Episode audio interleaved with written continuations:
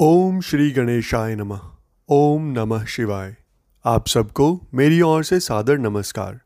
मैं श्री शिव पुराण के इस एपिसोड में आप सबका हार्दिक अभिनंदन करता हूँ। ईश्वर की कृपा से मैं हर रोज़ आपके लिए श्री शिव पुराण के एक नए एपिसोड के साथ उपस्थित होने की पूरी पूरी कोशिश कर रहा हूँ। अगर आपको मेरा यह प्रयास अच्छा लगे तो कृपया मेरे इस चैनल को सब्सक्राइब ज़रूर कर लीजिएगा और साथ ही साथ अपने सभी मित्रगण एवं परिवार के सदस्यों के साथ भी हमारी इस पॉडकास्ट को ज़रूर शेयर करिएगा। तो चलिए आगे बढ़ते हैं आज के एपिसोड की ओर।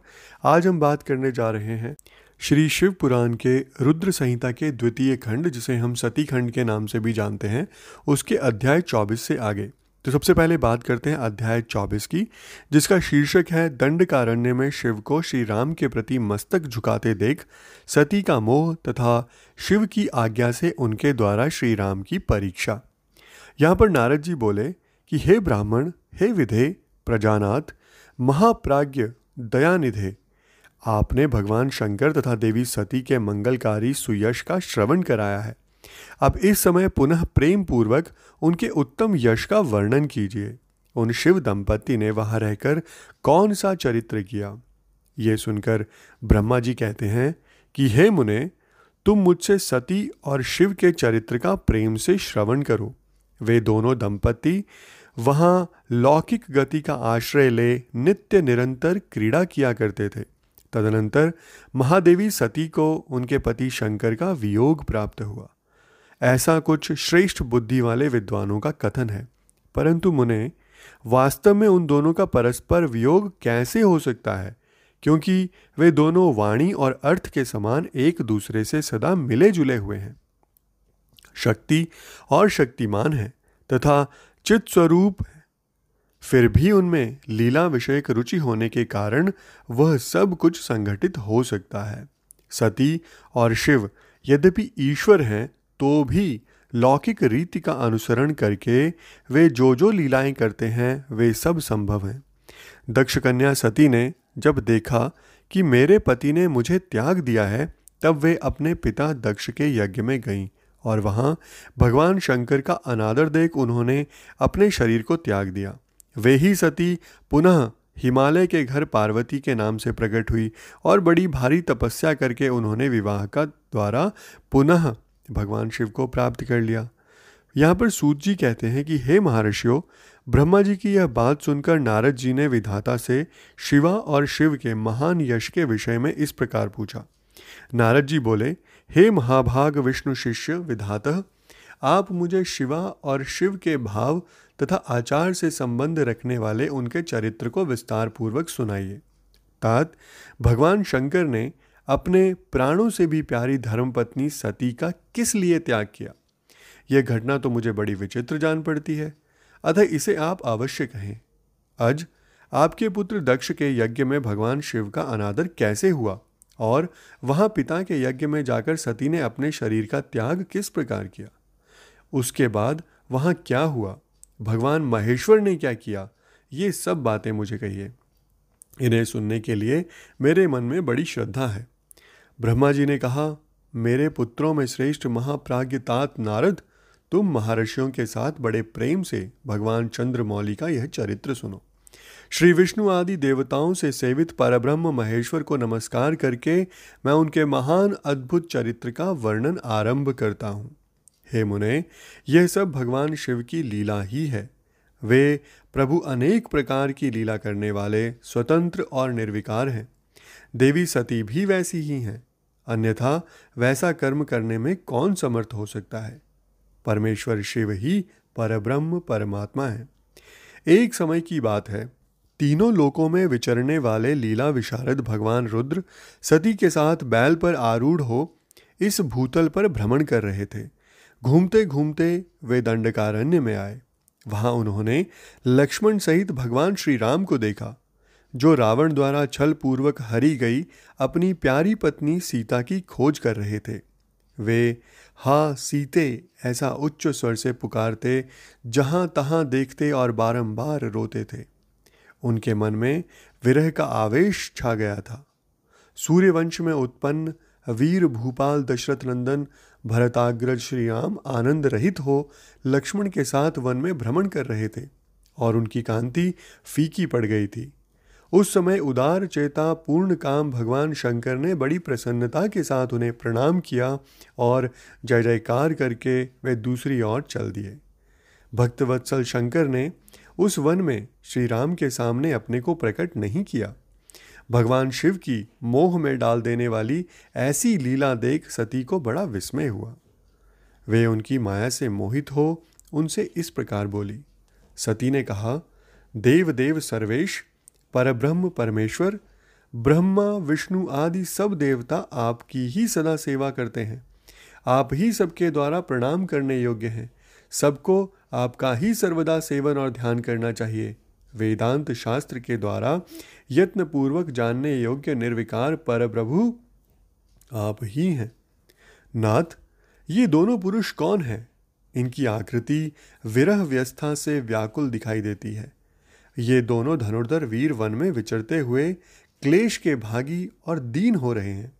इनमें जो ज्येष्ठ है, उसकी अंग कांति नील कमल के समान श्याम है। उसे देखकर किस कारण से आप आनंद विभोर हो उठे हैं? आपका चित्त क्यों अत्यंत प्रसन्न हो गया था? आप इस समय भक्त के समान विनम्र क्यों हो गए थे? स्वामिन, कल्याणकारी शिव, आप मेरे संशय को सुने। प्रभो, सेव्य स्वामी अपने सेवक को प्रणाम करे, यह उचित नहीं जान पड़ता। ब्रह्मा जी कहते हैं, नारद, कल्याणमयी परमेश्वरी आदि शक्ति सती देवी ने शिव की माया के वशीभूत होकर जब भगवान शिव से इस प्रकार प्रश्न किया, तब सती की वह बात सुनकर लीला विशारद परमेश्वर शंकर हंसकर उनसे इस प्रकार बोले। परमेश्वर ने कहा, देवी, सुनो, मैं प्रसन्नतापूर्वक यथार्थ बात कहता हूँ, इसमें छल नहीं है।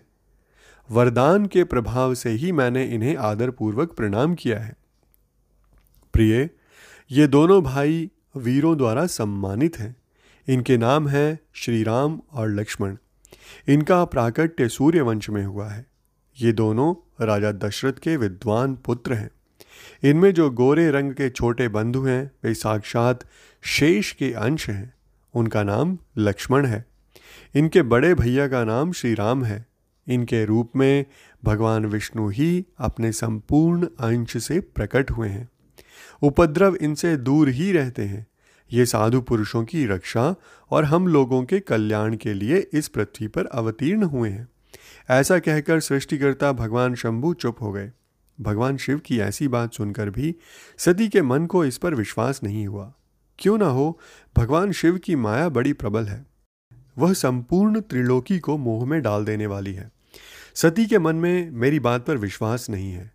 ये जानकर लीला विशारद प्रभु सनातन शंभु यों बोले, शिव ने कहा, देवी, मेरी बात सुनो। यदि तुम्हारे मन में मेरे कथन पर विश्वास नहीं है तो तुम वहाँ जाकर अपनी ही बुद्धि से श्री राम की परीक्षा कर लो। प्यारी सती, जिस प्रकार तुम्हारा मोह या भ्रम नष्ट हो जाए, वो करो। तुम वहाँ जाकर परीक्षा करो, तब तक मैं इस बरगद के पेड़ के नीचे खड़ा हूँ। ब्रह्मा जी कहते हैं हे नारद, भगवान शिव की आज्ञा से ईश्वरी सती वहाँ गईं और मन ही मन ये सोचने लगी कि मैं वनचारी राम की कैसे परीक्षा करूँ? अच्छा मैं सीता का रूप धारण करके राम के पास चलूँ। यदि राम साक्षात विष्णु हैं, तब तो सब कुछ जान जाएँगे, अन्यथा वे मुझे नहीं पहचानेंगे ऐसा विचार सती, सीता बनकर श्री राम के समीप उनकी परीक्षा लेने के लिए गई वास्तव में वे मोह में पड़ गई थी। सती को सीता के रूप में सामने आई देख शिव शिव का जप करते हुए रघुकुल नंदन श्री राम सब कुछ जान गए और हँसते हुए उन्हें नमस्कार करके बोले। श्री राम ने पूछा, सती जी, आपको नमस्कार है। आप प्रेम पूर्वक बताएँ, भगवान शंभु कहाँ गए हैं? आप पति के बिना अकेली ही इस वन में क्यों कर आई? देवी आपने अपना रूप त्याग कर किस लिए यह नूतन रूप धारण किया है? मुझ पर कृपा करके इसका कारण बताइए। श्री रामचंद्र जी की यह बात सुनकर सती उस समय आश्चर्यचकित हो गई। वे शिवजी की कही हुई बात का स्मरण करके और उसे यथार्थ समझकर बहुत लज्जित हुई। श्री राम को साक्षात विष्णु जान अपने रूप को प्रकट करके मन ही मन भगवान शिव के चरणारविंदों का चिंतन कर प्रसन्न चित्त हुई सती। उनसे इस प्रकार बोली हे रघुनंदन, स्वतंत्र परमेश्वर भगवान शिव मेरे तथा अपने पार्षदों के साथ पृथ्वी पर भ्रमण करते हुए इस वन में आ गए थे। यहाँ उन्होंने सीता की खोज में लगे हुए लक्ष्मण सहित तुमको देखा। उस समय सीता के लिए तुम्हारे मन में बड़ा क्लेश था और तुम विरह शोक से पीड़ित दिखाई देते थे। उस अवस्था में तुम्हें प्रणाम करके वे चले गए और उस वट वृक्ष के नीचे अभी खड़े ही हैं। भगवान शिव बड़े आनंद के साथ तुम्हारे वैष्णव रूप की उत्कृष्ट महिमा का गान कर रहे थे। यद्यपि उन्होंने तुम्हें चतुर्भुज विष्णु के रूप में नहीं देखा तो भी तुम्हारा दर्शन करते ही वे आनंद विभोर हो गए। इस निर्मल रूप की ओर देखते हुए उन्हें बड़ा आनंद प्राप्त हुआ। इस विषय में मेरे पूछने पर भगवान शंभु ने जो बात कही, उसे सुनकर मेरे मन में भ्रम उत्पन्न हो गया। अतः राघवेंद्र मैंने उनकी आज्ञा लेकर तुम्हारी परीक्षा की है। श्री राम अब मुझे ज्ञात हो गया कि तुम साक्षात विष्णु हो। तुम्हारी सारी प्रभुता मैंने अपनी आँखों से देख ली है। अब मेरा संशय दूर हो गया है। तो भी महामते, तुम मेरी बात सुनो। मेरे सामने यह सच सच बताओ कि तुम भगवान शिव के भी वंदनीय कैसे हो गए। मेरे मन में यही एक संदेह है, इसे निकाल दो और शीघ्र ही मुझे पूर्ण शांति प्रदान करो। सती का यह वचन सुनकर श्री राम के नेत्र प्रफुल्ल कमल के समान खिल उठे। उन्होंने मन ही मन अपने प्रभु भगवान शिव का स्मरण किया। इससे उनके हृदय में प्रेम की बाढ़ आ गई। मुने, आज्ञा ना होने के कारण वे सती के साथ भगवान शिव के निकट नहीं गए, तथा मन ही मन उनकी महिमा का वर्णन करके श्रीनाथ रघुनाथ जी ने सती जी के सामने इस प्रकार कहना प्रारंभ किया। यहाँ पर अध्याय 24 संपन्न होता है। अब आगे बढ़ते हैं, अध्याय 25 से आगे, जिसका शीर्षक है, श्री शिव के द्वारा गोलोक धाम में श्री विष्णु का गोपेश के पद पर अभिषेक तथा उनके प्रति प्रणाम का प्रसंग सुनाकर श्री राम का सती के मन का संदेह दूर करना, सती का शिव के द्वारा मानसिक त्याग। यहाँ पर श्री राम बोले, हे देवी, प्राचीन काल में एक समय परम सृष्टा भगवान शंभु ने अपने परात्पर धाम में विश्वकर्मा को बुलाकर उनके द्वारा अपनी गौशाला में एक रमणीय भवन बनवाया, जो बहुत ही विस्तृत था। उसमें एक श्रेष्ठ सिंहासन का भी निर्माण कराया। उस सिंहासन पर भगवान शंकर ने विश्वकर्मा द्वारा एक छत्र बनवाया, जो बहुत ही दिव्य, सदा के लिए अद्भुत और परम उत्तम था। तत्पश्चात उन्होंने सब ओर से इंद्र आदि देवगणों, सिद्धों, गंधर्वों नागादि को तथा संपूर्ण उपदेवों को भी शीघ्र वहाँ बुलवाया। समस्त वेदों और आगमों को, पुत्रों सहित ब्रह्मा जी को, मुनियों को तथा अप्सराओं सहित समस्त देवियों को जो नाना प्रकार की वस्तुओं से संपन्न थी, आमंत्रित किया। इनके सिवा देवताओं, ऋषियों, सिद्धों और नागों को सोलह सोलह कन्याओं को भी बुलाया, जिनके हाथों में मांगलिक वस्तुएँ थी। मुने, वीणा, मृदंग आदि नाना प्रकार के वाद्यों को बजवाकर सुंदर गीतों द्वारा महान उत्सव रचाया। संपूर्ण औषधियों के साथ राज्याभिषेक के योग्य द्रव्य एकत्र किए गए। प्रत्यक्ष तीर्थों के जलों से भरे हुए पाँच कलश भी मंगवाए गए।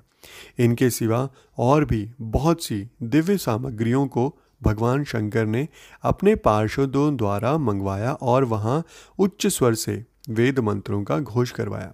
देवी। भगवान विष्णु की पूर्ण भक्ति से महेश्वर देव सदा प्रसन्न रहते थे। इसलिए उन्होंने प्रीति युक्त हृदय से श्री हरि को वैकुंठ से बुलवाया और शुभ मुहूर्त में श्री हरि को उस श्रेष्ठ सिंहासन पर बिठाकर महादेव जी ने स्वयं ही प्रेम पूर्वक उन्हें सब प्रकार के आभूषणों से विभूषित किया। उनके मस्तक पर मनोहर मुकुट बांधा गया और उनसे मंगल कौतुक कराए गए। यह सब हो जाने के बाद महेश्वर ने स्वयं ब्रह्मांड मंडप में श्रीहरि का अभिषेक किया और उन्हें अपना वह सारा ऐश्वर्य प्रदान किया जो दूसरों के पास नहीं था। तदनंतर स्वतंत्र ईश्वर भक्त वत्सल शंभु ने श्रीहरि का स्तवन किया और अपनी पराधीनता, भक्त परवशता को सर्वत्र प्रसिद्ध करते हुए वे लोककर्ता ब्रह्मा से इस प्रकार बोले। महेश्वर ने कहा, लोकेश, आज से मेरी आज्ञा के अनुसार ये विष्णु, हरि, स्वयं मेरे वंदनीय हो गए। इस बात को सभी सुन रहे हैं। तात, तुम संपूर्ण देवता आदि के साथ इन श्री हरि को प्रणाम करो और ये वेद मेरी आज्ञा से मेरी ही तरह इन श्री हरि का वर्णन करें। श्री रामचंद्र जी कहते हैं, देवी, भगवान विष्णु की शिव भक्ति देखकर प्रसन्न चित्त हुए वरदायक भक्तवत्सल रुद्रदेव ने उपयुक्त बात कहकर स्वयं ही श्री गरुड़ ध्वज को प्रणाम किया।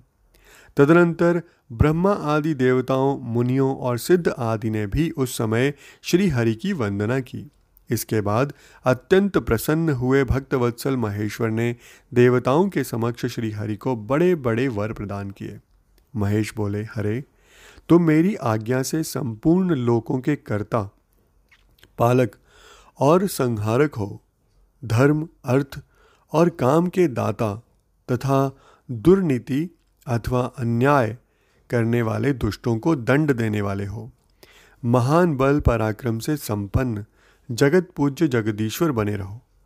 समरांगण में तुम कभी भी, कहीं भी जीते नहीं जा सकोगे। मुझसे भी तुम कभी पराजित नहीं होगे। तुम मुझसे मेरी दी हुई तीन प्रकार की शक्तियाँ ग्रहण करो। एक तो इच्छा आदि की सिद्धि, दूसरी नाना प्रकार की लीलाओं को प्रकट करने की शक्ति, और तीसरी तीनों लोकों में नित्य स्वतंत्रता। हरे, जो तुमसे द्वेष करने वाले हैं, वे निश्चय ही मेरे द्वारा प्रयत्नपूर्वक दंडनीय होंगे। विष्णु, मैं तुम्हारे भक्तों को उत्तम मोक्ष प्रदान करूँगा। तुम इस माया को भी ग्रहण करो, जिसका निवारण करना देवता आदि के लिए भी कठिन है। तथा जिससे मोहित होने पर यह विश्व जड़ रूप हो जाएगा। हरे, तुम मेरी बाई भुजा हो और विधाता दाहिनी भुजा। तुम इन विधाता के भी उत्पादक और पालक होगे। मेरा हृदय रूप जो रुद्र है, वही मैं हूँ। इसमें संशय नहीं है।